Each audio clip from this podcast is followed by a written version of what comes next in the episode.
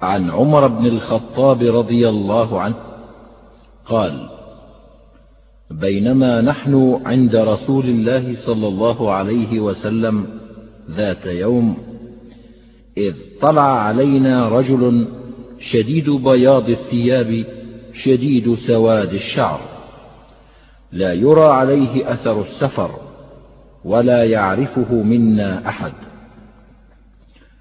حتى جلس إلى النبي صلى الله عليه وسلم فأسند ركبتيه إلى ركبتيه ووضع كفيه على فخذيه وقال يا محمد أخبرني عن الإسلام. فقال رسول الله صلى الله عليه وسلم الإسلام أن تشهد أن لا إله إلا الله وأن محمدا رسول الله. وتقيم الصلاة وتؤتي الزكاة وتصوم رمضان وتحج البيت إن استطعت إليه سبيلا. قال صدقت. قال فعجبنا له يسأله ويصدقه. قال فأخبرني عن الإيمان. قال أن تؤمن بالله وملائكته وكتبه ورسله واليوم الآخر وتؤمن بالقدر خيره وشره. قال صدقت. قال فأخبرني عن الإحسان. قال أن تعبد الله كأنك تراه فإن لم تكن تراه فإنه يراك. قال فأخبرني عن الساعة. قال ما المسؤول عنها بأعلم من السائل. قال فأخبرني عن أمارتها. قال أن تلد الأمة ربتها وأن ترى الحفاة العراة العالة رعاء الشاء يتطاولون في البنيان. ثم انطلق فلبثت مليا ثم قال لي يا عمر أتدري من السائل؟ قلت الله ورسوله أعلم. قال فإنه جبريل أتاكم يعلمكم دينكم. رواه مسلم. هذا الحديث تفرد مسلم عن البخاري بإخراجه فخرجه من طريق كهمس عن عبد الله بن بريدة عن يحيى بن يعمر قال كان أول من قال في القدر بالبصرة معبد الجهني فانطلقت أنا وحميد بن عبد الرحمن الحميري حاجين أو معتمرين فقلنا لو لقينا أحدا من أصحاب رسول الله صلى الله عليه وسلم فسألناه عما يقول هؤلاء في القدر. فوفق لنا عبد الله بن عمر بن الخطاب داخلا المسجد. فاكتنفته أنا وصاحبي أحدنا عن يمينه والآخر عن شماله.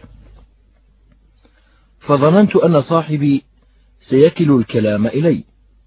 فقلت أبا عبد الرحمن إنه قد ظهر قبلنا ناس يقرؤون القرآن ويتقفرون العلم وذكر من شأنهم وأنهم يزعمون أن لا قدر وأن الأمر أنف. فقال إذا لقيت أولئك فأخبرهم أني بريء منهم وأنهم براء مني. والذي يحلف به عبد الله بن عمر لو أن لأحدهم مثل أحد ذهبا فأنفقه ما قبل الله منه حتى يؤمن بالقدر. ثم قال حدثني أبي عمر بن الخطاب قال بينما نحن عند رسول الله صلى الله عليه وسلم فذكر الحديث بطوله.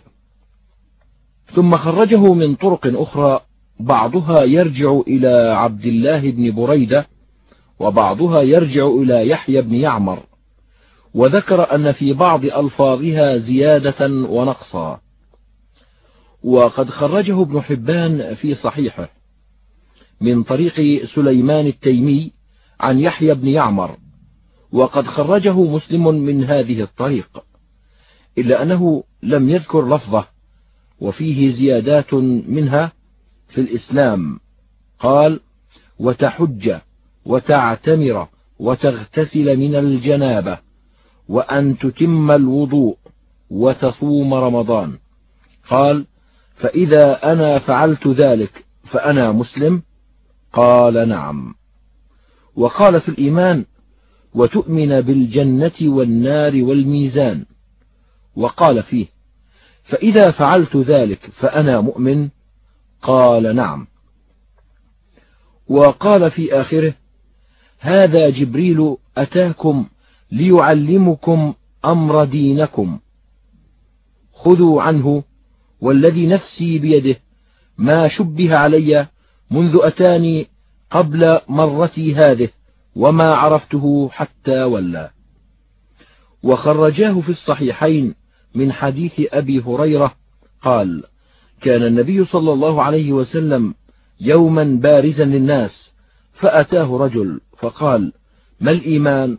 قال الإيمان أن تؤمن بالله وملائكته وكتابه وبلقائه ورسله وتؤمن بالبعث الآخر. قال يا رسول الله ما الإسلام؟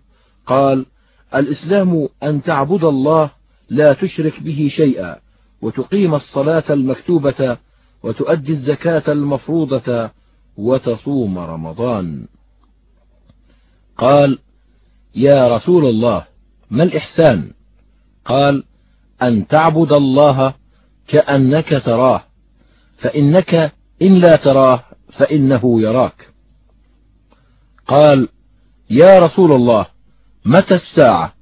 قال ما المسؤول عنها بأعلم من السائل ولكن سأحدثك عن أشراطها.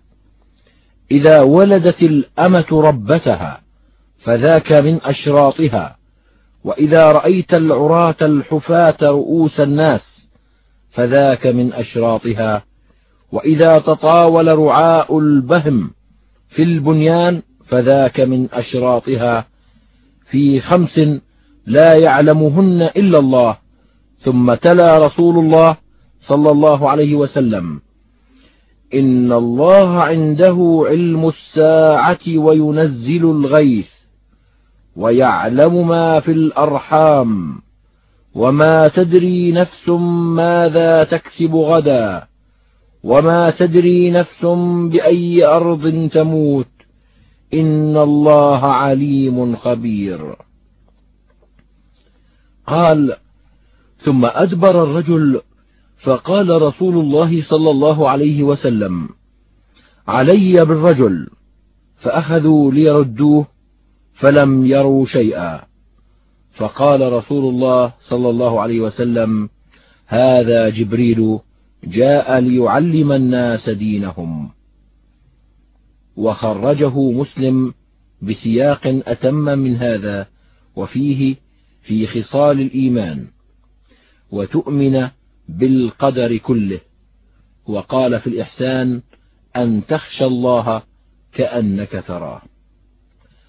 وخرجه الإمام أحمد في مسنده من حديث شهر بن حوشب عن ابن عباس ومن حديث شهر بن حوشب أيضا عن ابن عامر أو أبي عامر أو أبي مالك عن النبي صلى الله عليه وسلم.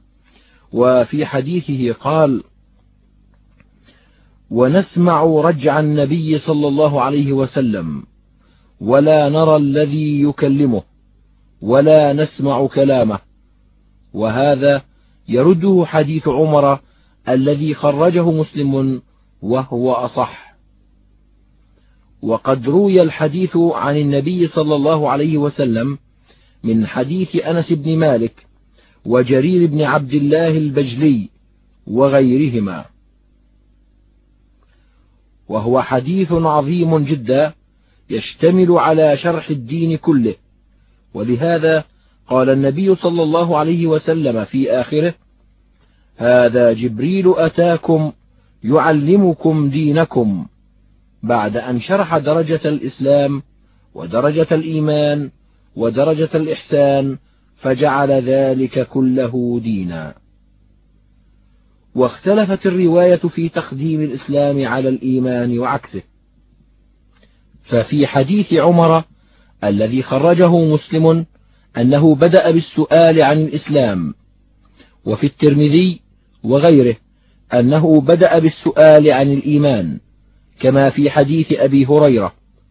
وجاء في بعض روايات حديث عمر أنه سأل عن الإحسان بين الإسلام والإيمان.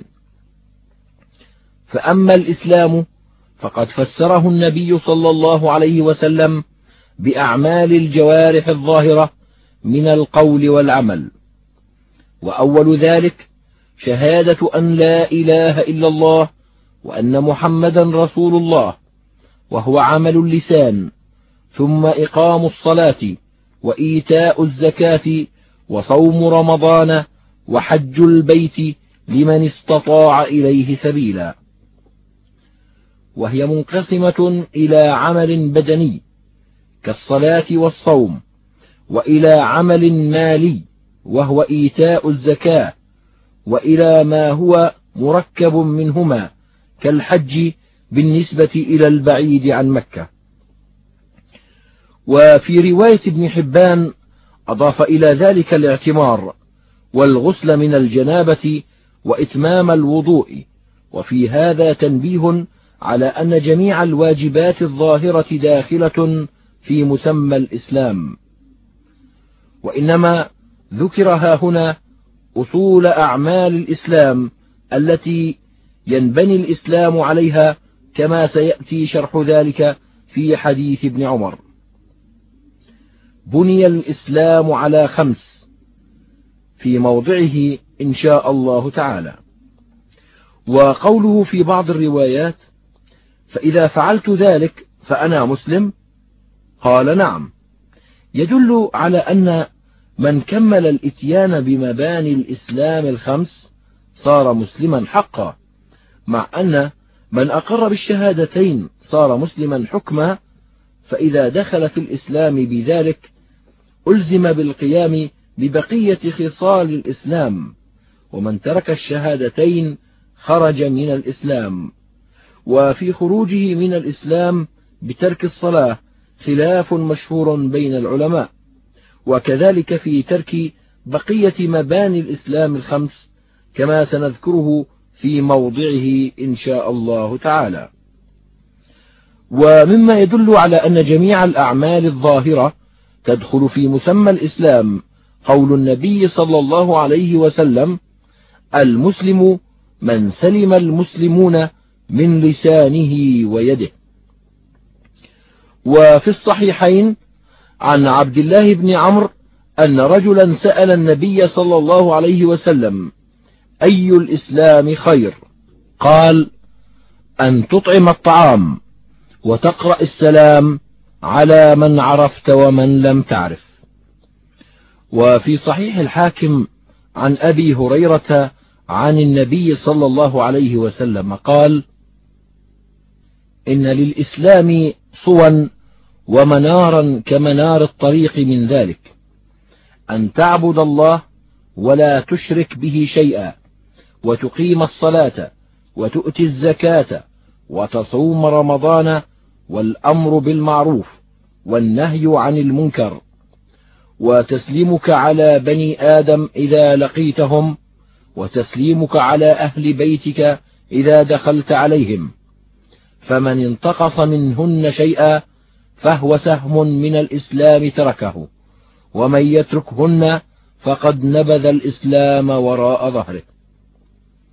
وخرج ابن مردويه من حديث أبي الدرداء عن النبي صلى الله عليه وسلم قال للإسلام ضياء وعلامات كمنار الطريق فرأسها وجماعها شهادة أن لا إله إلا الله وأن محمدا عبده ورسوله وإقام الصلاة وإيتاء الزكاة وتمام الوضوء والحكم بكتاب الله وسنة نبيه صلى الله عليه وسلم وطاعة ولاة الأمر وتسليمكم على أنفسكم وتسليمكم على أهليكم إذا دخلتم بيوتكم وتسليمكم على بني آدم إذا لقيتموهم.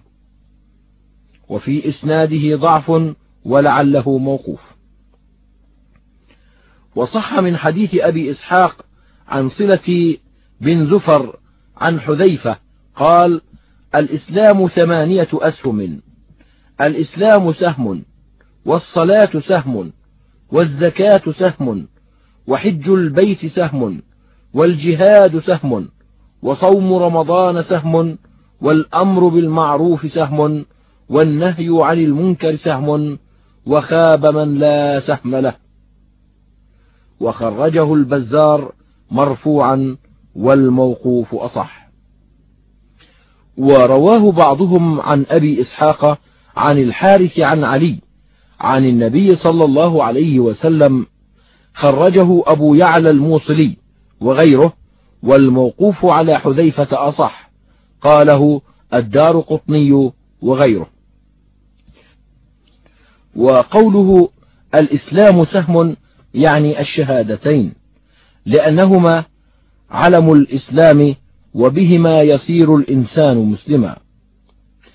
وكذلك ترك المحرمات داخل في مسمى الإسلام أيضا كما روي عن النبي صلى الله عليه وسلم أنه قال من حسن إسلام المرء تركه ما لا يعنيه وسيأتي في موضعه إن شاء الله تعالى. ويدل على ذلك أيضا ما خرجه الإمام أحمد والترمذي والنسائي من حديث العرباض بن سارية عن النبي صلى الله عليه وسلم. قال ضرب الله مثلا صراطا مستقيما وعلى جنبتي الصراط سوران فيهما أبواب مفتحة وعلى الأبواب ستور مرخاة وعلى باب الصراط داع يقول يا أيها الناس ادخلوا الصراط جميعا ولا تعوجوا وداع يدعو من جوف الصراط فإذا أراد أن يفتح شيئا من تلك الأبواب قال ويحك لا تفتح فإنك إن تفتحه تلجه. والصراط الإسلام والسوران حدود الله والأبواب المفتحة محارم الله.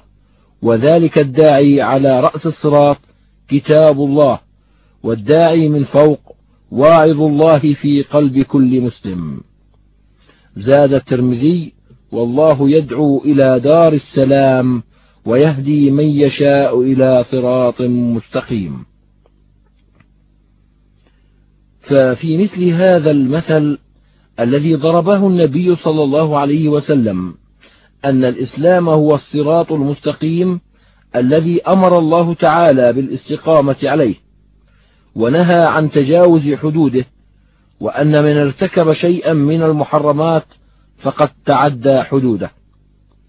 وأما الإيمان فقد فسره النبي صلى الله عليه وسلم في هذا الحديث بالاعتقادات الباطنة فقال أن تؤمن بالله وملائكته وكتبه ورسله والبعث بعد الموت وتؤمن بالقدر خيره وشره. وقد ذكر الله في كتابه الإيمان بهذه الأصول الخمسة في مواضع كقوله تعالى آمن الرسول بما أنزل إليه من ربه والمؤمنون كل آمن بالله وملائكته وكتبه ورسله لا نفرق بين أحد من رسله. وقال تعالى ولكن البر من آمن بالله واليوم الآخر والملائكة والكتاب والنبيين. وقال تعالى الذين يؤمنون بالغيب ويقيمون الصلاة ومما رزقناهم ينفقون والذين يؤمنون بما أنزل إليك وما أنزل من قبلك وبالآخرة هم يوقنون. والإيمان بالرسل يلزم منه الإيمان بجميع ما أخبروا به من الملائكة والأنبياء والكتاب والبعث والقدر وغير ذلك من تفاصيل ما أخبروا به من صفات الله تعالى وصفات اليوم الآخر كالميزان والصراط والجنة والنار. وقد أدخل في الإيمان الإيمان بالقدر خيره وشره. ولأجل هذه الكلمة روى ابن عمر هذا الحديث محتجا به على من أنكر القدر. وزعم أن الأمر أنف يعني أنه مستأنف لم يسبق به سابق قدر من الله عز وجل. وقد غلظ ابن عمر عليهم وتبرأ منهم وأخبر أنه لا تقبل منهم أعمالهم بدون الإيمان بالقدر.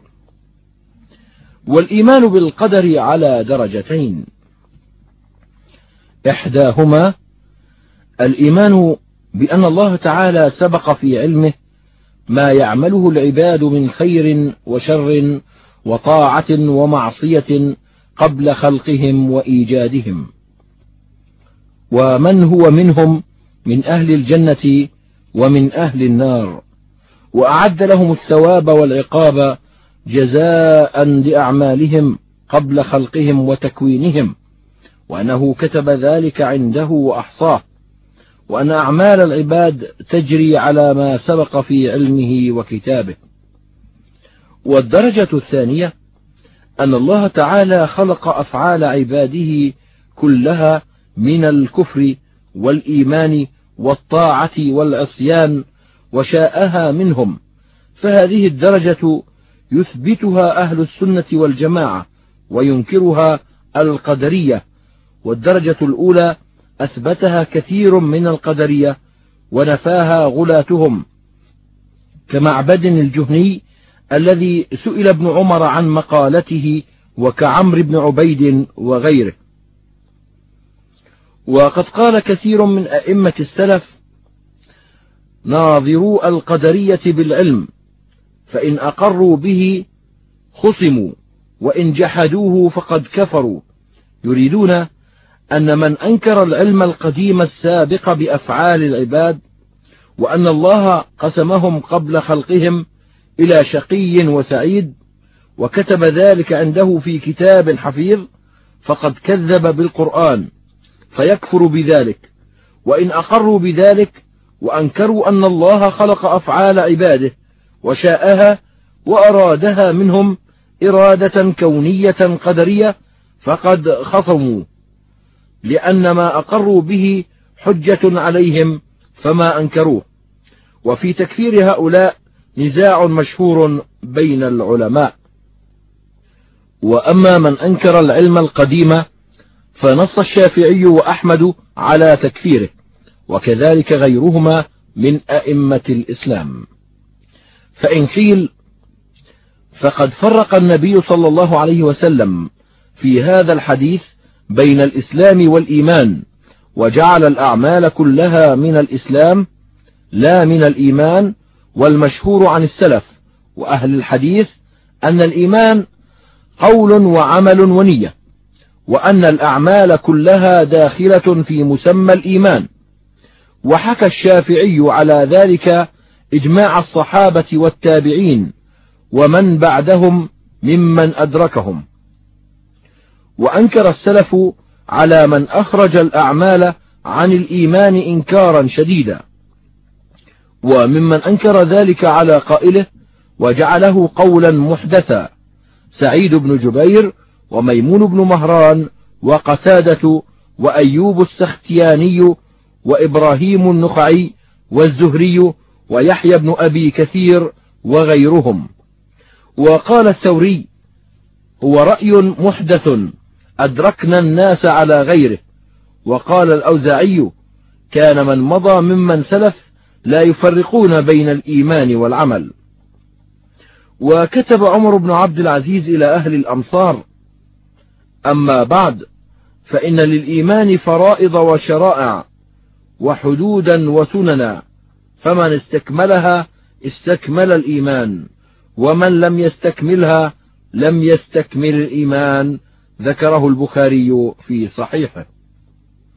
قيل الأمر على ما ذكره. وقد دل على دخول الأعمال في الإيمان قوله تعالى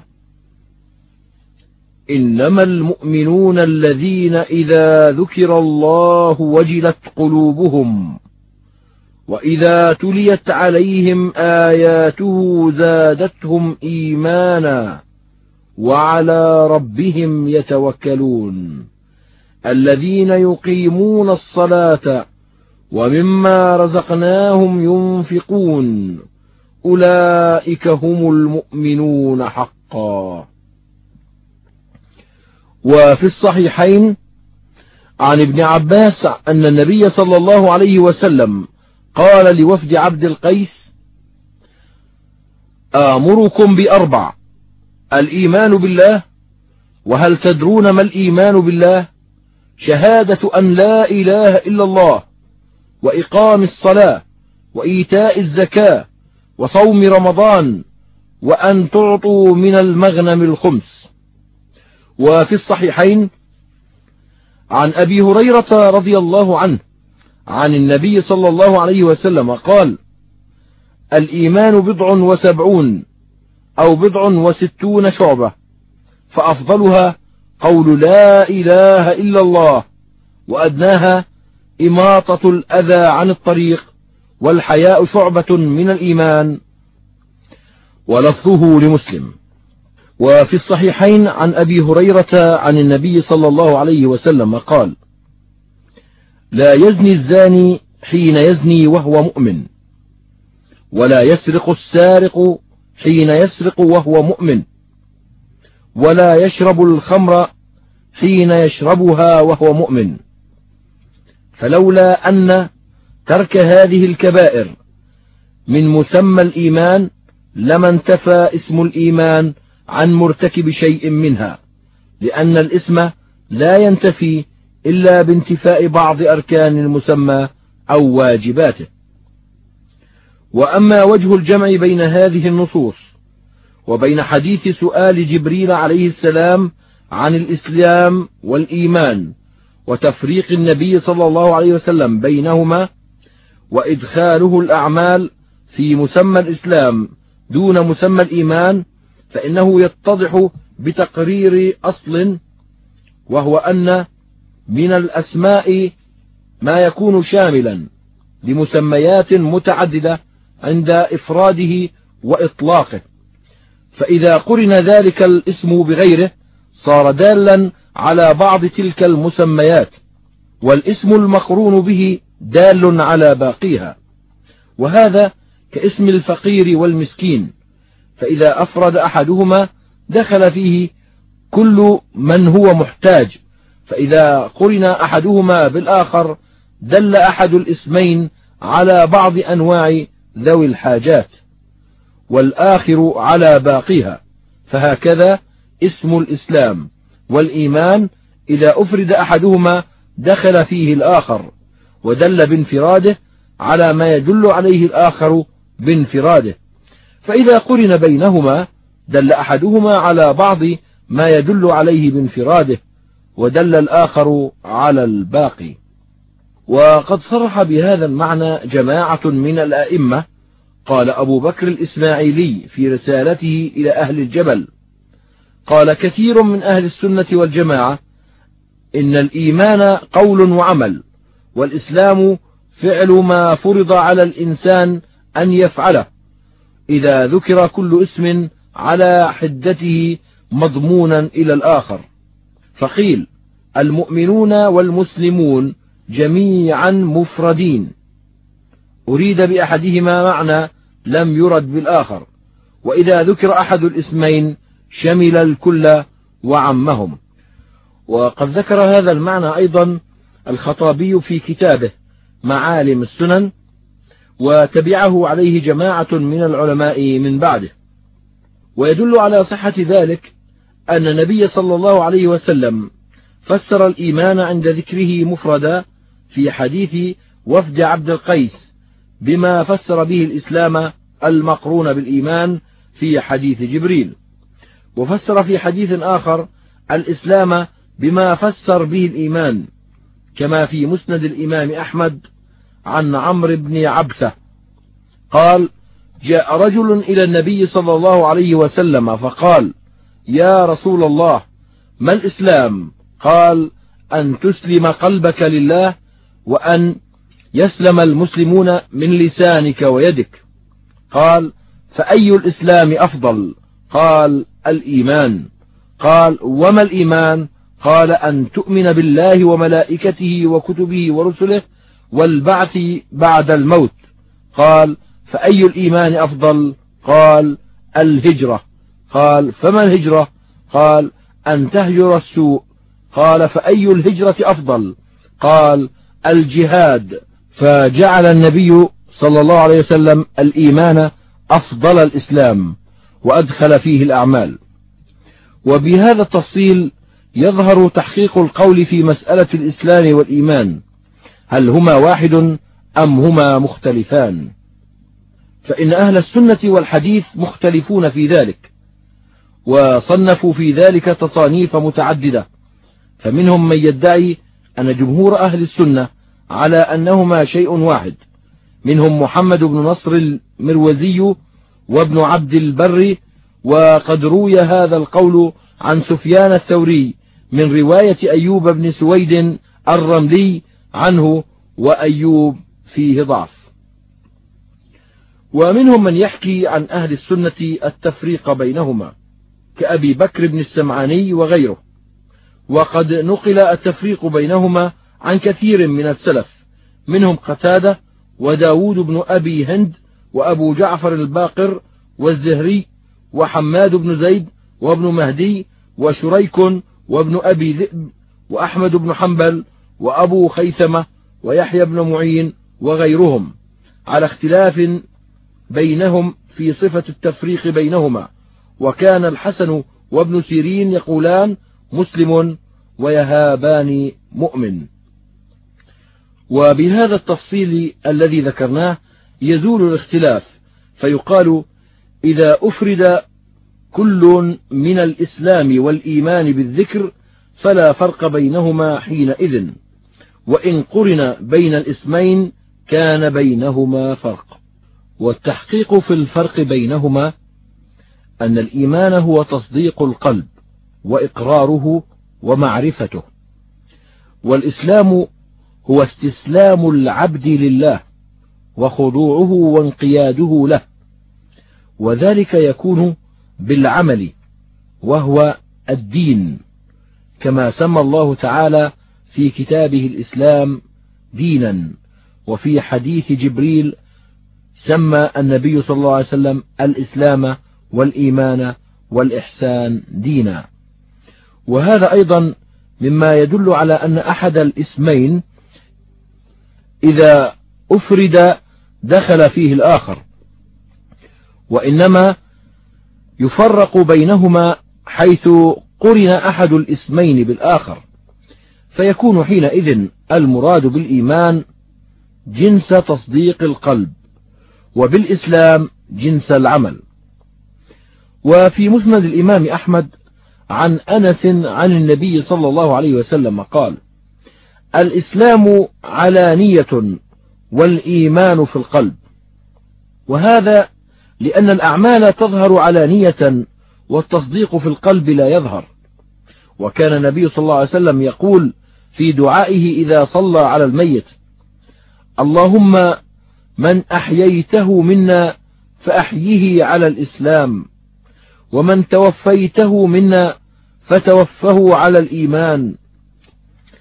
لأن العمل بالجوارح إنما يتمكن منه في الحياة. فأما عند الموت فلا يبقى غير التصديق بالقلب. ومن هنا قال المحققون من العلماء كل مؤمن مسلم. فإن من حقق الإيمان ورسخ في قلبه قام بأعمال الإسلام كما قال صلى الله عليه وسلم ألا وإن في الجسد مضغة إذا صلحت صلح الجسد كله. وإذا فسدت فسد الجسد كله. ألا وهي القلب. فلا يتحقق القلب بالإيمان إلا وتنبعث الجوارح في أعمال الإسلام. وليس كل مسلم مؤمنا فإنه قد يكون الإيمان ضعيفا. فلا يتحقق القلب به تحققا تاما مع عمل جوارحه بأعمال الإسلام فيكون مسلما. وليس بمؤمن الإيمان التام كما قال تعالى قالت الأعراب آمنا قل لم تؤمنوا ولكن قولوا أسلمنا ولما يدخل الإيمان في قلوبكم. ولم يكونوا منافقين بالكلية على أصح التفسيرين وهو قول ابن عباس وغيره. بل كان إيمانهم ضعيفا ويدل عليه قوله تعالى وإن تطيعوا الله ورسوله لا يلدكم من أعمالكم شيئا. يعني لا ينقصكم من أجورها. فدل على أن معهم من الإيمان ما تقبل به أعمالهم. وكذلك قول النبي صلى الله عليه وسلم لسعد بن أبي وقاص لما قال له لم تعطي فلانا وهو مؤمن؟ فقال النبي صلى الله عليه وسلم أو مسلم يشير إلى أنه لم يحقق مقام الإيمان وإنما هو في مقام الإسلام الظاهر ولا ريب أنه متى ضعف الإيمان الباطن لزم منه ضعف أعمال الجوارح الظاهرة أيضا. لكن اسم الإيمان ينفى عمن ترك شيئا من واجباته كما في قوله لا يزني الزاني حين يزني وهو مؤمن وقد اختلف أهل السنة هل يسمى مؤمنا ناقص الإيمان أو يقال ليس بمؤمن لكنه مسلم على قولين وهما روايتان عن أحمد. وأما اسم الإسلام فلا ينتفي بانتفاء بعض واجباته أو انتهاك بعض محرماته وإنما ينفى بالإتيان بما ينافيه بالكلية ولا يعرف في شيء من السنة الصحيحة نفي الإسلام عمن ترك شيئا من واجباته كما ينفى الإيمان عمن ترك شيئا من واجباته وإن كان قد ورد إطلاق الكفر على فعل بعض المحرمات وإطلاق النفاق أيضا. واختلف العلماء هل يسمى مرتكب الكبائر كافرا كفرا أصغر أو منافقا النفاق الأصغر. ولا أعلم أن أحدا منهم أجاز إطلاق نفي اسم الإسلام عنه إلا أنه روي عن ابن مسعود أنه قال ما تارك الزكاة بمسلم. ويحتمل أنه كان يراه كافرا بذلك. خارجا من الإسلام. وكذلك روي عن عمر في من تمكن من الحج ولم يحج أنهم ليسوا بمسلمين والظاهر أنه كان يعتقد كفرهم ولهذا أراد أن يضرب عليهم الجزية. يقول لم يدخلوا في الإسلام بعد فهم مستمرون على كتابيتهم. وإذا تبين أن اسم الإسلام لا ينتفي إلا بوجود ما ينافيه ويخرج عن الملة بالكلية فاسم الإسلام إذا أطلق أو اقترن به المدح دخل فيه الإيمان كله من التصديق وغيره كما سبق في حديث عمرو بن عبسة. وخرج النسائي من حديث عقبة بن مالك أن النبي صلى الله عليه وسلم بعث سرية فغارت على قوم فقال رجل منهم إني مسلم. فقتله رجل من السرية فنمي الحديث إلى رسول الله صلى الله عليه وسلم فقال فيه قولا شديدا. فقال الرجل إنما قالها تعوذا من القتل. فقال النبي صلى الله عليه وسلم إن الله أبى علي أن أقتل مؤمنا ثلاث مرات. فلولا أن الإسلام المطلق يدخل فيه الإيمان والتصديق بالأصول الخمسة لم يصر من قال أنا مسلم مؤمنا بمجرد هذا القول. وقد أخبر الله عن ملكة سبأ أنها دخلت في الإسلام بهذه الكلمة.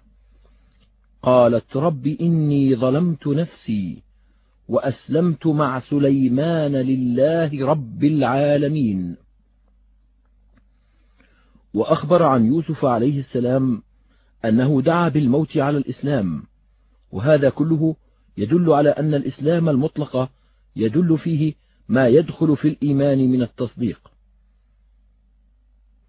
وفي سنن ابن ماجه عن عدي بن حاتم قال قال لي رسول الله صلى الله عليه وسلم يا عدي أسلم تسلم قلت وما الإسلام؟ قال تشهد أن لا إله إلا الله وتشهد أني رسول الله وتؤمن بالأقدار كلها خيرها وشرها حلوها ومرها. فهذا نص في أن الإيمان بالقدر من الإسلام.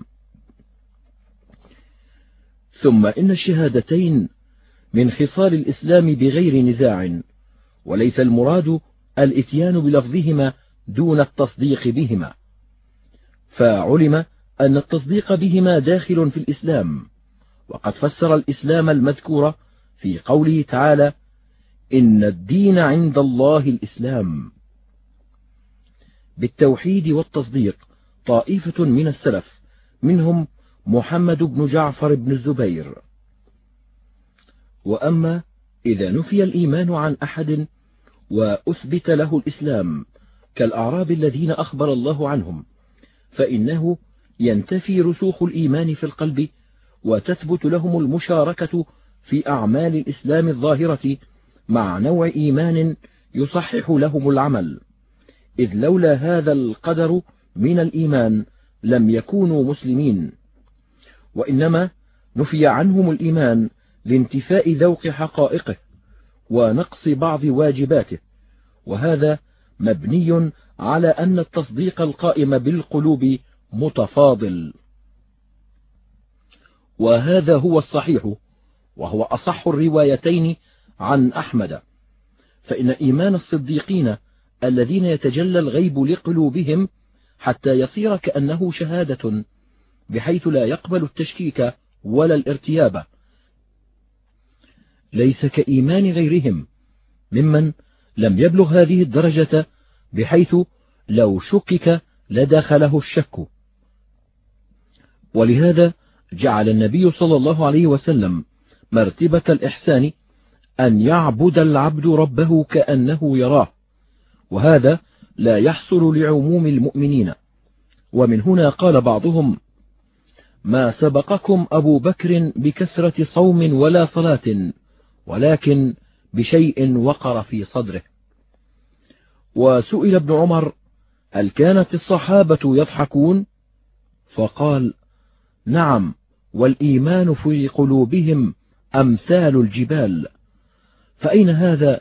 ممن الإيمان في قلبه يزن ذرة أو شعيرة. كالذين يخرجون من أهل التوحيد من النار فهؤلاء يصح أن يقال لم يدخل الإيمان في قلوبهم لضعفه عندهم. وهذه المسائل أعني مسائل الإسلام والإيمان والكفر والنفاق مسائل عظيمة جدا فإن الله علق بهذه الأسماء السعادة والشقاوة واستحقاق الجنة والنار.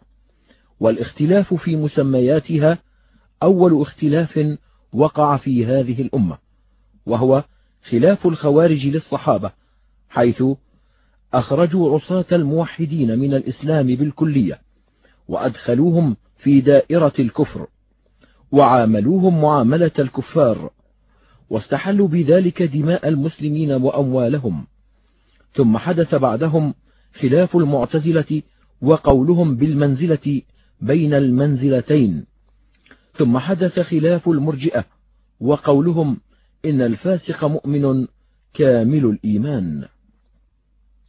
وقد صنف العلماء قديما وحديثا في هذه المسائل تصانيف متعددة.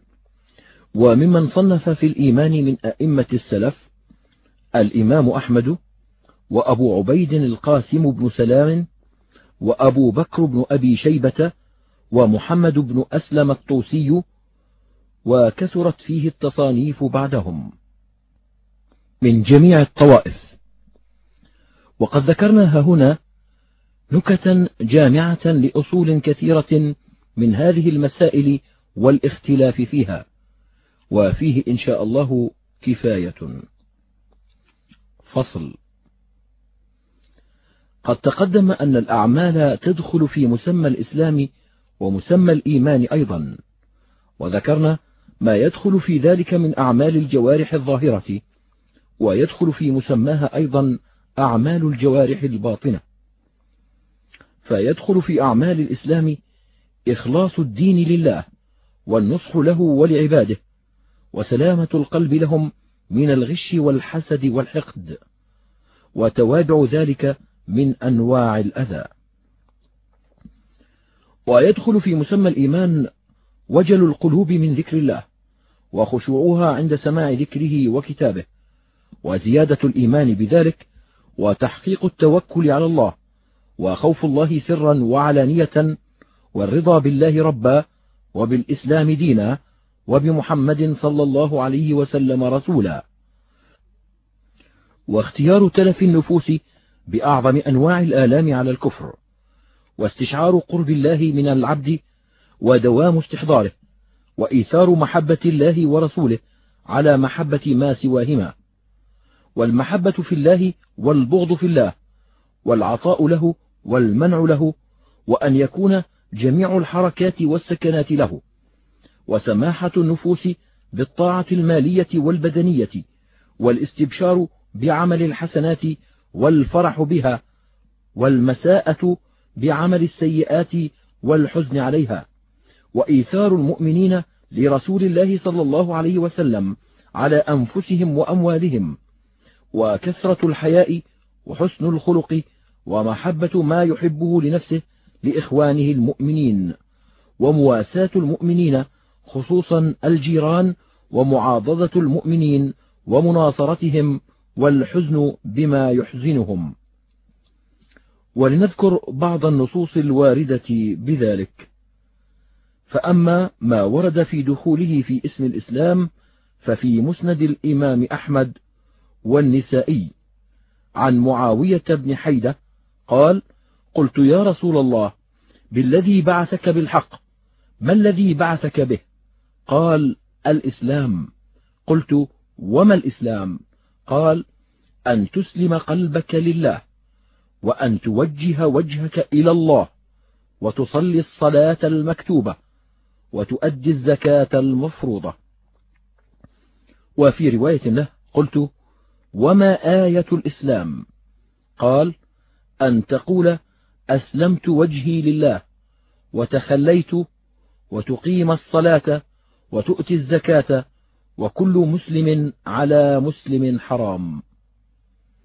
وفي السنن عن جبير بن مطعم عن النبي صلى الله عليه وسلم أنه قال في خطبته بالخيف من منى ثلاث لا يغل عليهن قلب مسلم.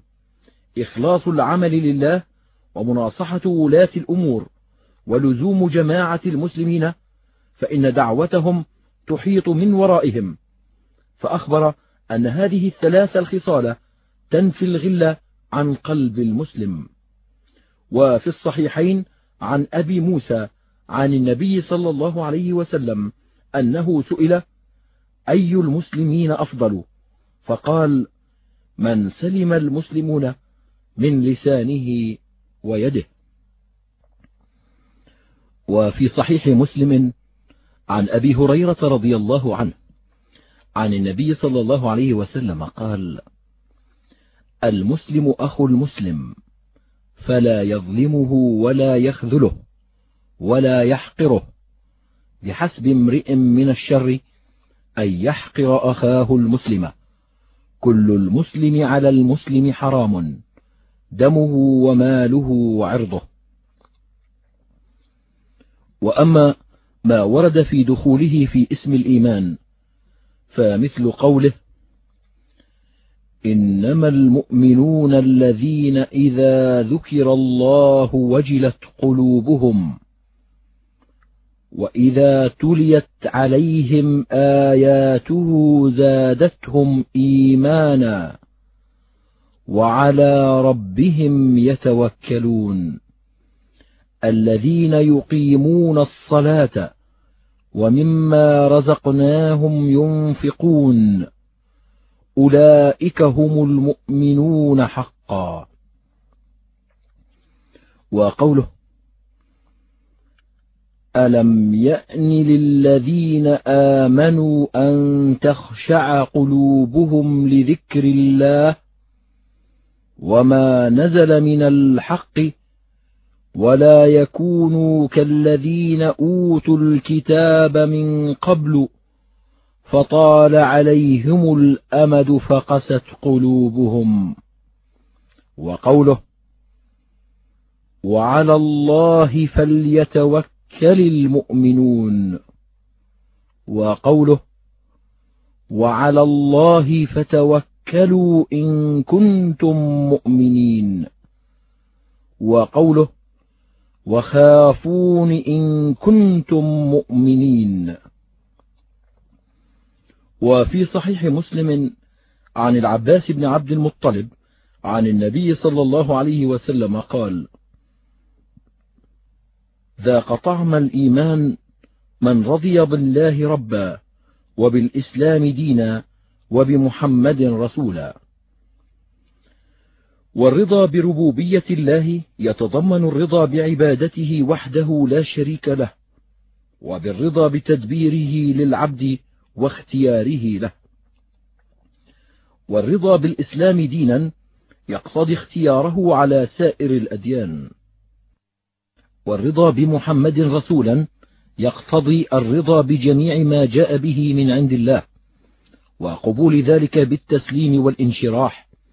كما قال تعالى فلا وربك لا يؤمنون حتى يحكموك فيما شجر بينهم ثم لا يجدوا في أنفسهم حرجا مما قضيت ويسلموا تسليما. وفي الصحيحين عن أنس عن النبي صلى الله عليه وسلم قال ثلاث من كن فيه وجد بهن حلاوة الإيمان. من كان الله ورسوله أحب إليه مما سواهما وأن يحب المرء لا يحبه إلا لله وأن يكره أن يرجع إلى الكفر بعد إذ أنقذه الله منه. كما يكره أن يلقى في النار. وفي رواية وجد بهن طعم الإيمان. وفي بعض الروايات طعم الإيمان وحلاوته. وفي الصحيحين عن أنس عن النبي صلى الله عليه وسلم قال لا يؤمن أحدكم حتى أكون أحب إليه من ولده ووالده والناس أجمعين. وفي رواية من أهله وماله والناس أجمعين. وفي مسند الإمام أحمد عن أبي رزين العقيلي قال قلت يا رسول الله ما الإيمان؟ قال أن تشهد أن لا إله إلا الله وحده لا شريك له وأن محمدا عبده ورسوله. وأن يكون الله ورسوله أحب إليك مما سواهما وأن تحترق في النار أحب إليك من أن تشرك بالله وأن تحب غير ذي نسب لا تحبه إلا لله فإذا كنت كذلك فقد دخل حب الإيمان في قلبك كما دخل حب الماء للظمآن في اليوم القائض. قلت يا رسول الله كيف لي بأن أعلم أني مؤمن؟ قال ما من أمتي أو هذه الأمة عبد يعمل حسنة فيعلم أنها حسنة وأن الله عز وجل جازيه بها خيرا ولا يعمل سيئة فيعلم أنها سيئة ويستغفر الله منها ويعلم أنه لا يغفر إلا هو إلا وهو مؤمن. وفي المسند وغيره عن عمر بن الخطاب عن النبي صلى الله عليه وسلم قال من سرته حسنته وساءته سيئته فهو مؤمن.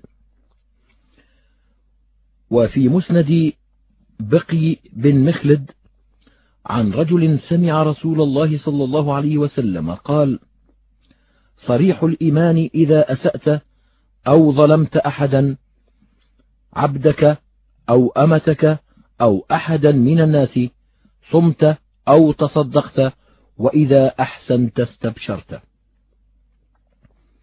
وفي مسند الإمام أحمد عن أبي سعيد عن النبي صلى الله عليه وسلم قال المؤمنون في الدنيا على ثلاثة أجزاء الذين آمنوا بالله ورسوله ثم لم يرتابوا وجاهدوا بأموالهم وأنفسهم والذي يأمنه الناس على أموالهم وأنفسهم ثم الذي إذا أشرف على طمع تركه لله عز وجل. وفيه أيضا عن عمرو بن عبسة قال قلت يا رسول ما الإسلام؟ قال طيب الكلام وإطعام الطعام. قلت ما الإيمان؟ قال الصبر والسماحة. قلت أي الإسلام أفضل؟ قال من سلم المسلمون من لسانه ويده. قلت أي الإيمان أفضل؟ قال خلق حسن. وقد فسر الحسن البصري الصبر والسماحة فقال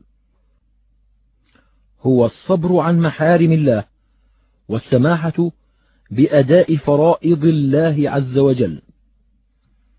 وفي الترمذي وغيره عن عائشة عن النبي صلى الله عليه وسلم قال أكمل المؤمنين إيمانا أحسنهم خلقا. وخرجه أبو داود وغيره من حديث أبي هريرة.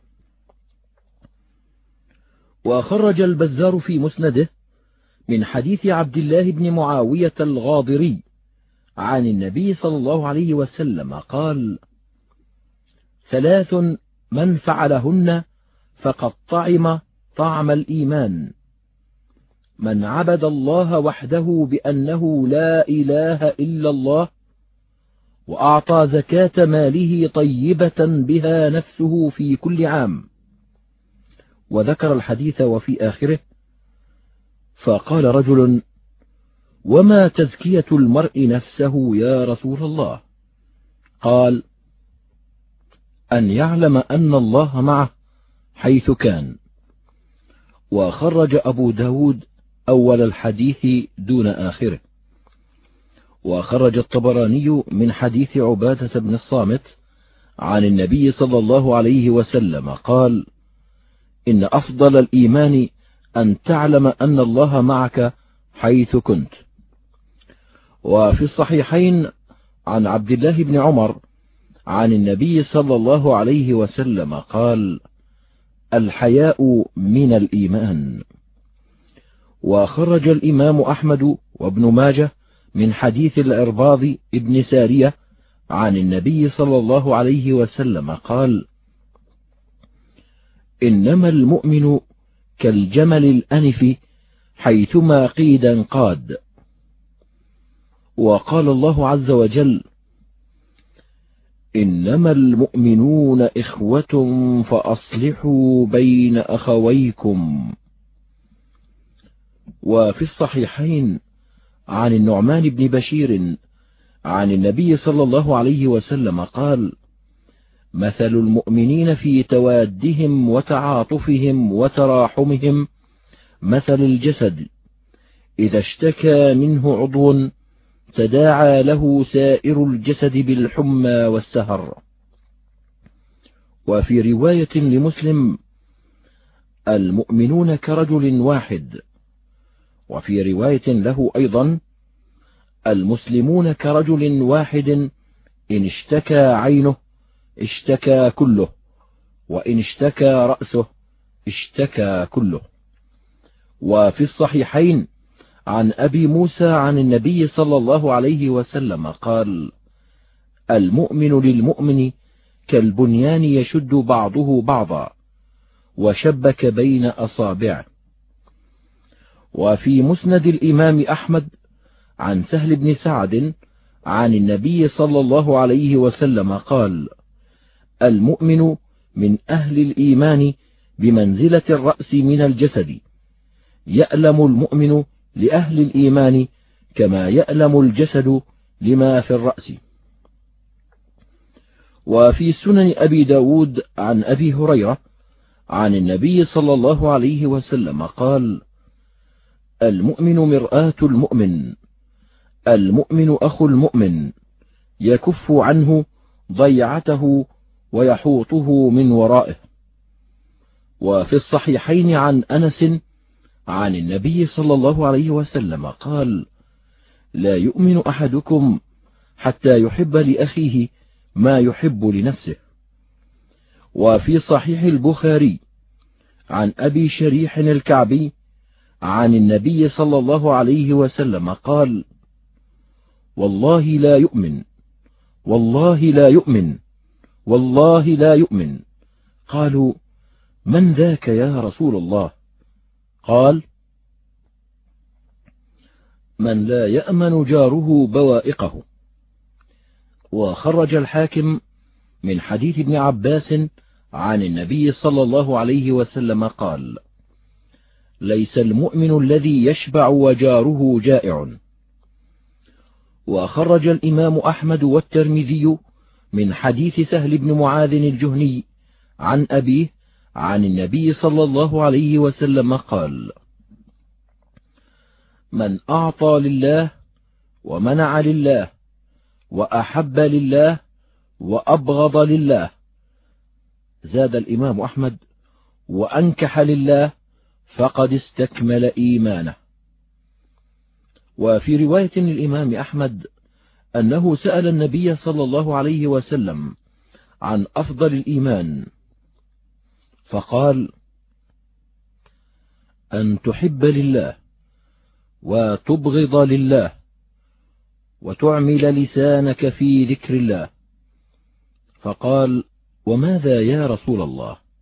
قال أن تحب للناس ما تحب لنفسك وتكره لهم ما تكره لنفسك. وفي رواية له وأن تقول خيرا أو تصمت. وفي هذا الحديث أن كثرة ذكر الله من أفضل الإيمان.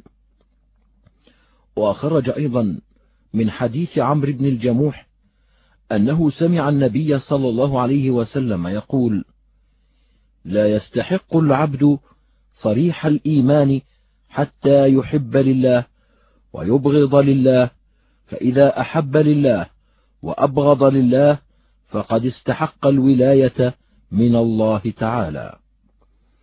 وخرج أيضا من حديث البراء بن عازب عن النبي صلى الله عليه وسلم قال إن أوثق عرى الإيمان أن تحب في الله وتبغض في الله. وقال ابن عباس أحب في الله وأبغض في الله ووال في الله وعاد في الله فإنما تنال ولاية الله بذلك. ولن يجد عبد طعم الإيمان وإن كثرت صلاته وصومه حتى يكون كذلك. وقد صارت عامة مؤاخاة الناس على أمر الدنيا وذلك لا يجدي على أهله شيئا. خرجه ابن جرير الطبري ومحمد بن نصر المروزي. فصل. وأما الإحسان فقد جاء ذكره في القرآن في مواضع تارة مقرونا بالإيمان وتارة مقرونا بالإسلام وتارة مقرونا بالتقوى أو بالعمل. فالمقرون بالإيمان كقوله تعالى ليس على الذين آمنوا وعملوا الصالحات جناح فيما طعموا.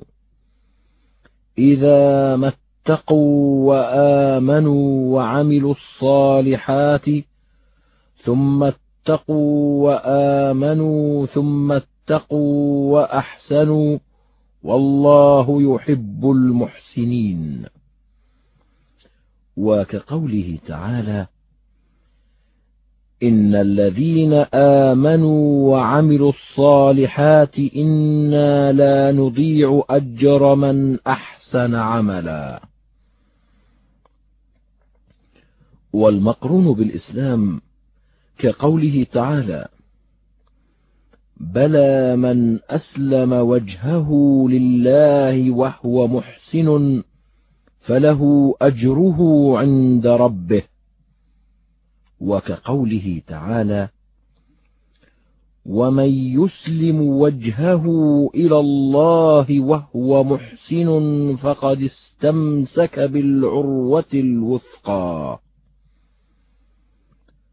والمقرون بالتقوى كقوله تعالى إن الله مع الذين اتقوا والذين هم محسنون. وقد يذكر مفردا كقوله تعالى للذين أحسنوا الحسنى وزيادة. وقد ثبت في صحيح مسلم عن النبي صلى الله عليه وسلم تفسير الزيادة بالنظر إلى وجه الله عز وجل في الجنة. وهذا مناسب لجعله جزاء لأهل الإحسان لأن الإحسان هو أن يعبد المؤمن ربه في الدنيا على وجه الحضور والمراقبة كأنه يراه بقلبه وينظر إليه في حال عبادته. فكان جزاء ذلك النظر إلى الله عيانا في الآخرة. وعكس هذا ما أخبر الله تعالى به عن جزاء الكفار في الآخرة. إنهم عن ربهم يومئذ لمحجوبون. وجعل ذلك جزاء لحالهم في الدنيا وهو تراكم الران على قلوبهم حتى حجبت عن معرفته ومراقبته في الدنيا. فكان جزاؤهم على ذلك أن حجبوا عن رؤيته في الآخرة. فقوله صلى الله عليه وسلم في تفسير الإحسان أن تعبد الله كأنك تراه. إلى آخر الحديث. يشير إلى أن العبد يعبد الله على هذه الصفة وهي استحضار قربه وأنه بين يديه كأنه يراه. وذلك يوجب الخشية والخوف والهيبة والتعظيم. كما جاء في رواية أبي هريرة أن تخشى الله كأنك تراه. ويوجب أيضا النصح في العبادة وبذل الجهد في تحسينها وإتمامها وإكمالها. وقد وصى النبي صلى الله عليه وسلم جماعة من أصحابه بهذه الوصية كما روى إبراهيم الهجري عن أبي الأحوص عن أبي ذر قال أوصاني خليلي صلى الله عليه وسلم أن أخشى الله كأني أراه فإن لم أكن أراه فإنه يراني. وروي عن ابن عمر قال أخذ رسول الله صلى الله عليه وسلم ببعض جسدي فقال اعبد الله كأنك تراه. خرجه النسائي ويروى من حديث زيد بن أرقم مرفوعا وموقوفا. كن كأنك ترى الله فإن لم تكن تراه فإنه يراك. وخرج الطبراني من حديث أنس أن رجلا قال يا رسول الله حدثني بحديث واجعله موجزا فقال صل صلاة مودع فإنك إن كنت لا تراه فإنه يراك. وفي حديث حارثة المشهور وقد روي من وجوه مرسلة وروي متصلا والمرسل أصح أن النبي صلى الله عليه وسلم قال له كيف أصبحت يا حارثة؟ قال أصبحت مؤمنا حقا. قال انظر ما تقول فإن لكل قول حقيقة. قال يا رسول الله عزفت نفسي عن الدنيا فأسهرت ليلي وأظمأت نهاري وكأني أنظر إلى عرش ربي بارزا. وكأني أنظر إلى أهل الجنة في الجنة كيف يتزاورون فيها وكأني أنظر إلى أهل النار كيف يتعاوون فيها. قال أبصرت فالزم. عبد نور الله الإيمان في قلبه. ويروى من حديث أبي أمامة أن النبي صلى الله عليه وسلم وصى رجلا فقال له استحي من الله استحياءك من رجلين من صالحي عشيرتك لا يفارقانك. ويروى من وجه آخر مرسلا. ويروى عن معاذ أن النبي صلى الله عليه وسلم وصاه لما بعثه إلى اليمن. فقال استحي من الله كما تستحي رجلا ذا هيبة من أهلك. وسأل النبي صلى الله عليه وسلم عن كشف العورة خاليا فقال الله أحق أن يستحيا منه. ووصى أبو الدرداء رجلا فقال له اعبد الله كأنك تراه.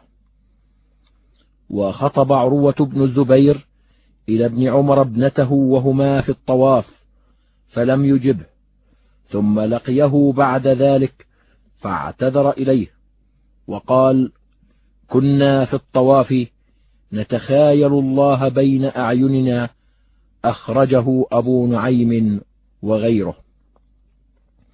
قوله صلى الله عليه وسلم فإن لم تكن تراه فإنه يراك قيل إنه تعليل للأول فإن العبد إذا أمر بمراقبة الله في العبادة واستحضار قربه من عبده حتى كأن العبد يراه فإنه قد يشق ذلك عليه فيستعين على ذلك بإيمانه بأن الله يراه ويطلع على سره وعلانيته وباطنه وظاهره.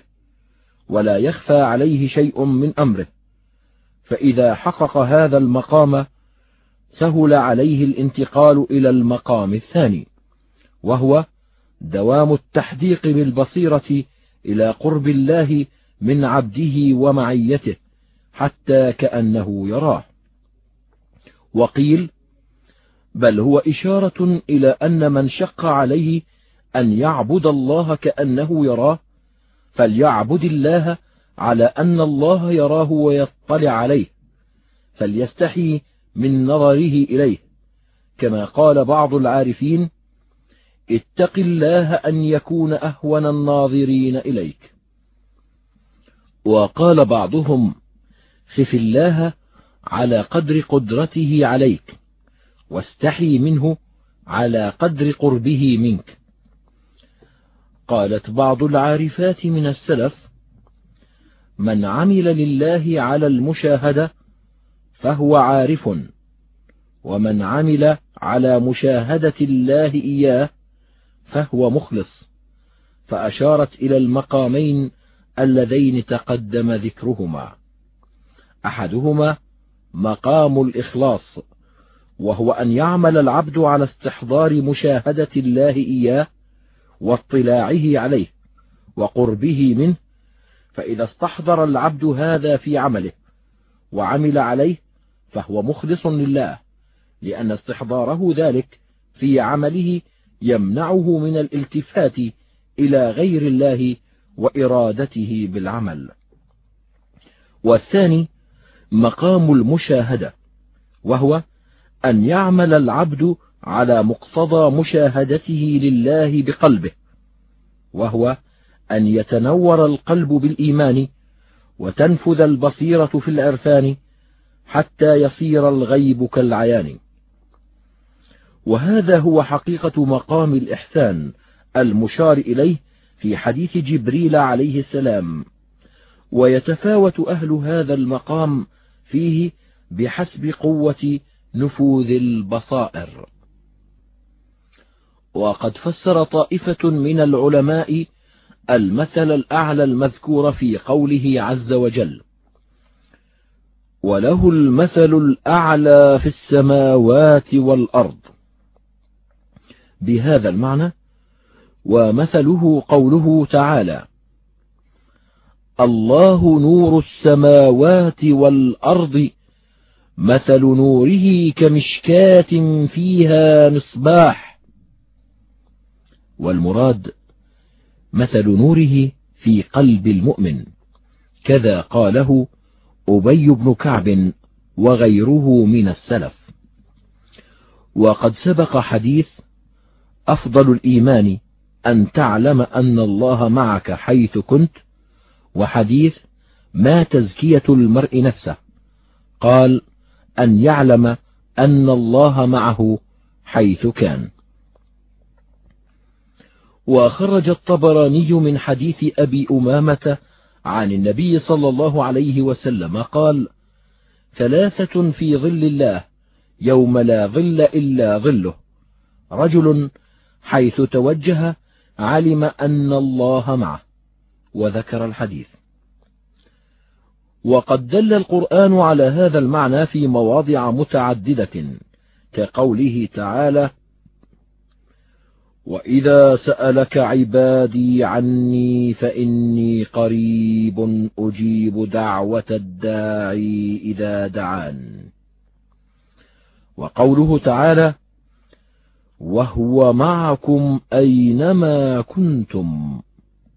وقوله ما يكون من نجوى ثلاثة إلا هو رابعهم. ولا خمسة إلا هو سادسهم ولا أدنى من ذلك ولا أكثر إلا هو معهم أينما كانوا. وقوله وما تكون في شأن وما تتلو منه من قرآن ولا تعملون من عمل إلا كنا عليكم شهودا إذ تفيضون فيه. وقوله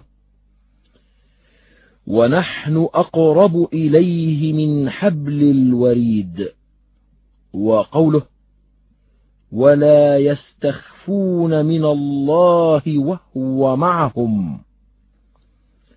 وقد وردت الأحاديث الصحيحة بالندب إلى استحضار هذا القرب في حال العبادات كقوله صلى الله عليه وسلم إن أحدكم إذا قام يصلي فإنما يناجي ربه أو ربه بينه وبين القبلة. وقوله إن الله قبل وجهه إذا صلى. وقوله إن الله ينصب وجهه لوجه عبده في صلاته ما لم يلتفت. وقوله للذين رفعوا أصواتهم بالذكر إنكم لا تدعون أصم ولا غائبا إنكم تدعون سميعا قريبا. وفي رواية وهو أقرب إلى أحدكم من عنق راحلته. وفي رواية هو أقرب إلى أحدكم من حبل الوريد. وقوله يقول الله عز وجل أنا مع عبدي إذا ذكرني وتحركت بي شفتاه. وقوله يقول الله عز وجل أنا مع ظن عبدي بي وأنا معه حيث ذكرني. فإن ذكرني في نفسه ذكرته في نفسي. وإن ذكرني في ملأ ذكرته في ملأ. خير منه. وإن تقرب مني شبرا تقربت منه ذراعا. وإن تقرب مني ذراعا تقربت منه باعا. وإن أتاني يمشي أتيته هرولة.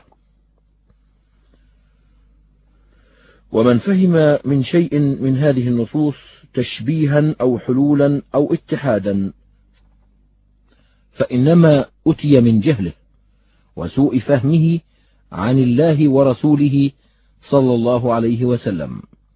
والله ورسوله بريئان من ذلك كله فسبحان من ليس كمثله شيء وهو السميع البصير. قال بكر المزني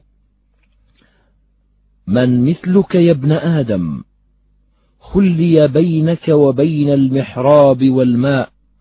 كلما شئت دخلت على الله عز وجل ليس بينك وبينه ترجمان. ومن وصل إلى استحضار هذا في حال ذكره لله وعبادته استأنس بالله واستوحش من خلقه ضرورة.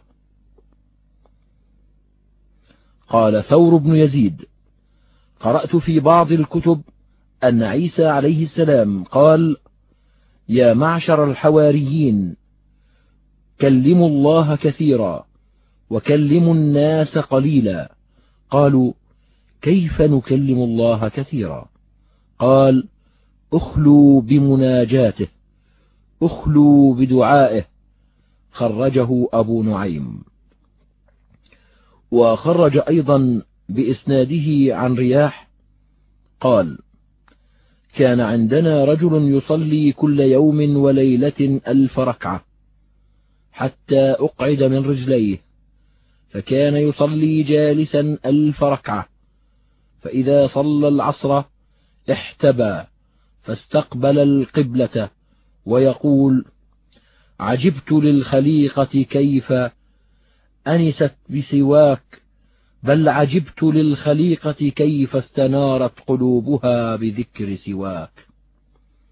وقال أبو أسامة دخلت على محمد بن النضر الحارثي فرأيته كأنه منقبض فقلت كأنك تكره أن تؤتى. قال أجل. فقلت أوما تستوحش؟ فقال كيف أستوحش وهو يقول أنا جليس من ذكرني. وقيل لمالك بن مغول وهو جالس في بيته وحده ألا تستوحش؟ فقال ويستوحش مع الله أحد. وكان حبيب أبو محمد يخلو في بيته ويقول من لم تقر عينه بك فلا قرت عينه ومن لم يأنس بك فلا أنس. وقال غزوان إني أصبت راحة قلبي في مجالسة من لديه حاجتي. وقال مسلم بن يسار ما تلذذ المتلذذون بمثل الخلوة بمناجاة الله عز وجل. وقال مسلم العابد لولا الجماعة ما خرجت من بابي أبدا حتى أموت. وقال ما يجد المطيعون لله لذة في الدنيا أحلى من الخلوة بمناجاة سيدهم ولا أحسب لهم في الآخرة من عظيم الثواب أكبر في صدورهم وألذ في قلوبهم من النظر إليه. ثم غشي عليه. وعن إبراهيم بن أدهم قال أعلى الدرجات أن تنقطع إلى ربك وتستأنس إليه بقلبك وعقلك وجميع جوارحك حتى لا ترجو إلا ربك ولا تخاف إلا ذنبك. وترسخ محبته في قلبك حتى لا تؤثر عليها شيئا. فإذا كنت كذلك لم تبالي في بر كنت أو في بحر أو في سهل أو في جبل وكان شوقك إلى لقاء الحبيب شوق الظمآن إلى الماء البارد وشوق الجائع إلى الطعام الطيب ويكون ذكر الله عندك أحلى من العسل. وأحلى من الماء العذب الصافي عند العطشان في اليوم الصائف. وقال الفضيل طوبى لمن استوحش من الناس وكان الله جليسه. وقال أبو سليمان لا آنسني الله إلا به أبدا. وقال معروف لرجل توكل على الله حتى يكون جليسك وأنيسك وموضع شكواك. وقال ذو النون من علامة المحبين لله أن لا يأنسوا بسواه ولا يستوحشوا معه. ثم قال إذا سكن القلب حب الله تعالى أنس بالله لأن الله تعالى أجل في صدور العارفين أن يحبوا سواه. وكلام القوم في هذا الباب يطول ذكره جدا وفيما ذكرناه كفاية إن شاء الله تعالى.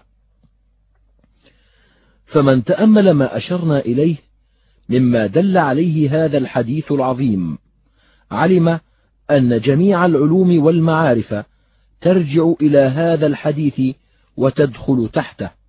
وأن جميع العلماء من فرق هذه الأمة لا تخرج علومهم التي يتكلمون فيها عن هذا الحديث. وما دل عليه مجملا ومفصلا فإن الفقهاء إنما يتكلمون في العبادات التي هي من جملة خصال الإسلام ويضيفون إلى ذلك الكلام في أحكام الأموال والأبضاع والدماء وكل ذلك من علم الإسلام كما سبق التنبيه عليه. ويبقى كثير من علم الإسلام من الآداب والأخلاق وغير ذلك لا يتكلم عليه إلا القليل منهم ولا يتكلمون على معنى الشهادتين وهما أصل الإسلام كله. والذين يتكلمون في أصول الديانات يتكلمون على الشهادتين وعلى الإيمان بالله وملائكته وكتبه ورسله واليوم الآخر والإيمان بالقدر. والذين يتكلمون على علم المعارف والمعاملات يتكلمون على مقام الإحسان وعلى الأعمال الباطنة التي تدخل في الإيمان أيضا كالخشية والمحبة والتوكل والرضا والصبر. ونحو ذلك فانحصرت العلوم الشرعية التي يتكلم عليها فرق المسلمين في هذا الحديث. ورجعت كلها إليه ففي هذا الحديث وحده كفاية ولله الحمد والمنة. وبقي الكلام على ذكر الساعة من الحديث. فقول جبريل عليه السلام أخبرني عن الساعة فقال النبي صلى الله عليه وسلم ما المسؤول عنها بأعلم من السائل يعني أن علم الخلق كلهم في وقت الساعة سواء وهذا إشارة إلى أن الله تعالى استأثر بعلمها. ولهذا في حديث أبي هريرة قال النبي صلى الله عليه وسلم في خمس لا يعلمهن إلا الله تعالى ثم تلا إن الله عنده علم الساعة وينزل الغيث ويعلم ما في الأرحام وما تدري نفس ماذا تكسب غدا وما تدري نفس بأي أرض تموت إن الله عليم خبير. وقال الله عز وجل يسألونك عن الساعة أيان مرساها قل إنما علمها عند ربي لا يجليها لوقتها إلا هو ثقلت في السماوات والأرض لا تأتيكم إلا بغتة وفي صحيح البخاري عن ابن عمر عن النبي صلى الله عليه وسلم قال مفاتيح الغيب خمس لا يعلمها إلا الله. ثم قرأ هذه الآية إن الله عنده علم الساعة. وخرجه الإمام أحمد ولفظه أن النبي صلى الله عليه وسلم قال أوتيت مفاتيح كل شيء إلا الخمس. إن الله عنده علم الساعة. الآية. وخرج أيضا بإسناده عن ابن مسعود قال أوتي نبيكم صلى الله عليه وسلم مفاتيح كل شيء غير خمس. إن الله عنده علم الساعة. الآية. قوله فأخبرني عن أماراتها يعني عن علاماتها التي تدل على اقترابها. وفي حديث أبي هريرة أن النبي صلى الله عليه وسلم قال سأحدثك عن أشراطها وهي علاماتها أيضا. وقد ذكر النبي صلى الله عليه وسلم للساعة علامتين. الأولى أن تلد الأمة ربتها والمراد بربتها سيدتها ومالكتها. وفي حديث أبي هريرة ربها وهذا إشارة إلى فتح البلاد وكثرة جلب الرقيق حتى تكثر السراري ويكثر أولادهن فتكون الأم رقيقة لسيدها. وأولاده منها بمنزلته فإن ولد السيد بمنزلة السيد فيصير ولد الأمة بمنزلة ربها وسيدها. وذكر الخطابي أنه استدل بذلك من يقول إن أم الولد إنما تعتق على ولدها من نصيبه من ميراث والده. وإنها تنتقل إلى أولادها بالميراث فتعتق عليهم وإنها قبل موت سيدها تباع. قال وفي هذا الاستدلال نظر. قلت قد استدل به بعضهم على عكس ذلك وعلى أن أم الولد لا تباع وأنها تعتق بموت سيدها بكل حال لأنه جعل ولد الأمة ربها فكأن ولدها هو الذي أعتقها فصار عتقها منسوبا إليه لأنه سبب عتقها فصار كأنه مولاها. وهذا كما روي عن النبي صلى الله عليه وسلم أنه قال في أم ولده مارية لما ولدت إبراهيم عليه السلام أعتقها ولدها. وقد استدل بهذا الإمام أحمد فإنه قال في رواية محمد بن الحكم عنه تلد الأمة ربتها تكثر أمهات الأولاد. يقول إذا ولدت فقد عتقت لولدها. وقال فيه حجة أن أمهات الأولاد لا يبعن. وقد فسر قوله تلد الأمة ربتها بأنه يكثر جلب الرقيق حتى تجلب البنت فتعتق ثم تجلب الأم فتشتريها البنت وتستخدمها جاهلة بأنها أمها وقد وقع هذا في الإسلام. وقيل معناه أن الإماء يلدن الملوك وقال وكيع معناه تلد العجم العرب والعرب ملوك العجم وأرباب لهم. والعلامة الثانية أن ترى الحفاة العراة العالة والمراد بالعالة الفقراء كقوله تعالى ووجدك عائلا فأغنى وقوله رعاء الشاء يتطاولون في البنيان هكذا في حديث عمر. والمراد أن أسافل الناس يصيرون رؤساءهم وتكثر أموالهم حتى يتباهون بطول البنيان وزخرفته وإتقانه. وفي حديث أبي هريرة ذكر ثلاث علامات منها أن تكون الحفاة العراة رؤوس الناس ومنها أن يتطاول رعاء البهم في البنيان. وروى هذا الحديث عبد الله بن عطاء عن عبد الله بن بريدة فقال فيه وأن ترى الصم البكم العمي الحفاة رعاء الشاء يتطاولون في البنيان ملوك الناس. قال فقام الرجل فانطلق فقلنا يا رسول الله من هؤلاء الذين نعت قال هم العريب.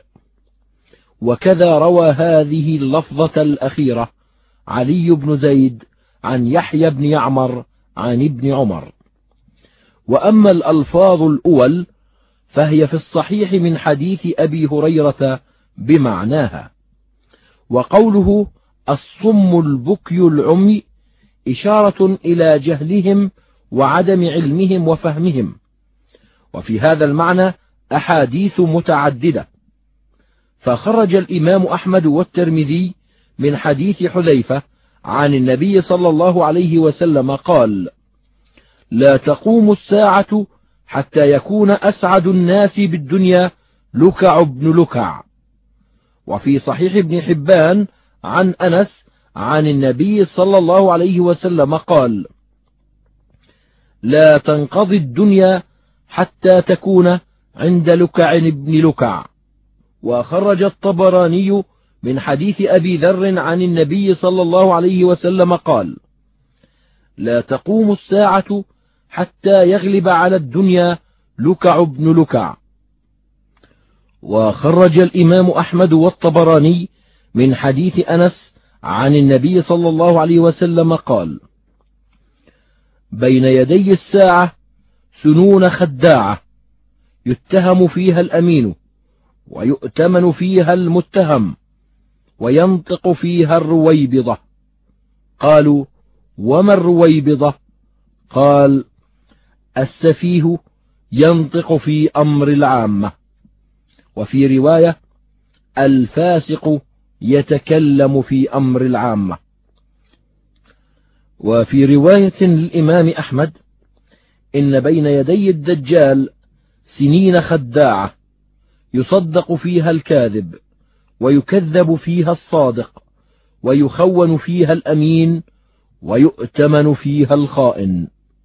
وذكر باقيه ومضمون ما ذكر من أشراط الساعة في هذا الحديث يرجع إلى أن الأمور توسد إلى غير أهلها كما قال النبي صلى الله عليه وسلم لمن سأله عن الساعة. إذا وسد الأمر إلى غير أهله فانتظر الساعة.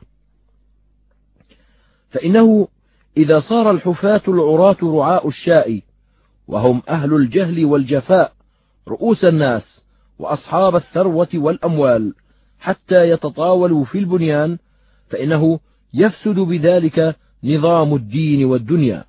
فإنه إذا رأس الناس من كان فقيرا عائلا فصار ملكا على الناس سواء كان ملكه عاما أو خاصا في بعض الأشياء فإنه لا يكاد يعطي الناس حقوقهم بل يستأثر عليهم بما استولى عليه من المال. فقد قال بعض السلف لئن تمد يدك إلى فم التنين فيقضمها خير لك من أن تمدها إلى يد غني قد عالج الفقر.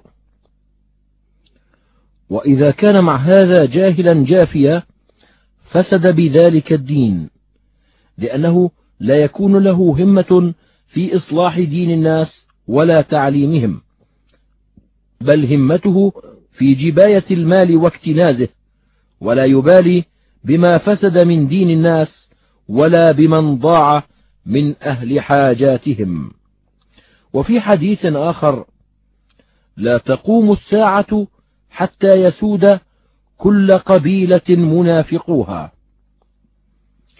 وإذا صار ملوك الناس ورؤوسهم على هذه الحال انعكست سائر الأحوال فصدق الكاذب وكذب الصادق وأتمن الخائن وخون الأمين وتكلم الجاهل وسكت العالم أو عدم بالكلية كما صح عن النبي صلى الله عليه وسلم أنه قال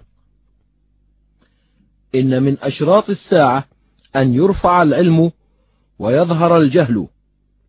وأخبر أنه يقبض العلم بقبض العلماء حتى إذا لم يبق عالم اتخذ الناس رؤوسا جهالا فسئلوا فأفتوا بغير علم فضلوا وأضلوا. وقال الشعبي لا تقوم الساعة حتى يصير العلم جهلا والجهل علما. وهذا كله من انقلاب الحقائق في آخر الزمان وانعكاس الأمور. وفي صحيح الحاكم عن عبد الله بن عمرو مرفوعا إن من أشراط الساعة أن يوضع الأخيار ويرفع الأشرار. وفي قوله يتطاولون في البنيان دليل على ذم التباهي والتفاخر خصوصا بالتطاول في البنيان. ولم يكن إطالة البناء معروفا في زمن النبي صلى الله عليه وسلم وأصحابه بل كان بنيانهم قصيرا بقدر الحاجة. وروى أبو الزناد عن الأعرج عن أبي هريرة قال قال رسول الله صلى الله عليه وسلم لا تقوم الساعة حتى يتطاول الناس في البنيان. خرجه البخاري. وخرج أبو ب داود من حديث أنس أن النبي صلى الله عليه وسلم خرج فرأى قبة مشرفة فقال ما هذه؟ قالوا هذه لفلان. رجل من الأنصار. فجاء صاحبها فسلم على رسول الله صلى الله عليه وسلم فأعرض عنه. فعل ذلك مرارا فهدمها الرجل. وخرجه الطبراني من وجه آخر عن أنس أيضا. وعنده فقال النبي صلى الله عليه وسلم كل بناء وأشار بيده هكذا على رأسه أكثر من هذا فهو وبال وقال حريث بن السائب عن الحسن كنت أدخل بيوت أزواج النبي صلى الله عليه وسلم في خلافة عثمان رضي الله عنه فأتناول سقفها بيدي. وروي عن عمر أنه كتب لا تطيلوا بناءكم فإنه شر أيامكم. وقال يزيد بن أبي زياد قال حذيفة لسلمان ألا نبني لك مسكنا يا أبا عبد الله؟ قال لم لتجعلني ملكا؟ قال لا ولكن نبني لك بيتا من قصب ونسقفه بالبواري. إذا قمت كاد أن يصيب رأسك وإذا نمت كاد أن يمس طرفيك. قال كأنك كنت في نفسي. وعن عمار بن أبي عمار قال إذا رفع الرجل بناءه فوق سبع أذرع نودي يا أفسق الفاسقين. إلى أين؟ خرجه كله ابن أبي الدنيا. وقال يعقوب بن شيبة في مسنده بلغني عن ابن عائشة حدثنا ابن أبي شميلة قال نزل المسلمون حول المسجد يعني بالبصرة في أخبية الشعر ففشى فيهم السرق فكتبوا إلى عمر فأذن لهم في اليراع فبنوا بالقصب ففشى فيهم الحريق فكتبوا إلى عمر فأذن لهم في المدر. ونهى أن يرفع الرجل سمكه أكثر من سبعة أذرع. وقال إذا بنيتم منه بيوتكم فابنوا منه المسجد. قال ابن عائشة وكان عتبة بن غزوان بنى مسجد البصرة بالقصب. قال من صلى فيه وهو من قصب أفضل ممن صلى فيه وهو من لبن. ومن صلى فيه وهو من لبن خير ممن صلى فيه وهو من آجر. وخرج ابن ماجه من حديث أنس عن النبي صلى الله عليه وسلم قال لا تقوم الساعة حتى يتباهى الناس في المساجد. ومن حديث ابن عباس عن النبي صلى الله عليه وسلم قال أراكم ستشرفون مساجدكم بعدي كما شرفت اليهود كنائسها وكما شرفت النصارى بيعها. وروى ابن أبي الدنيا بإسناده عن إسماعيل بن مسلم عن الحسن رضي الله عنه قال قال لما بنى رسول الله صلى الله عليه وسلم المسجد قال ابنوه عريشا كعريش موسى. قيل للحسن وما عريش موسى؟ قال إذا رفع يده بلغ العريش.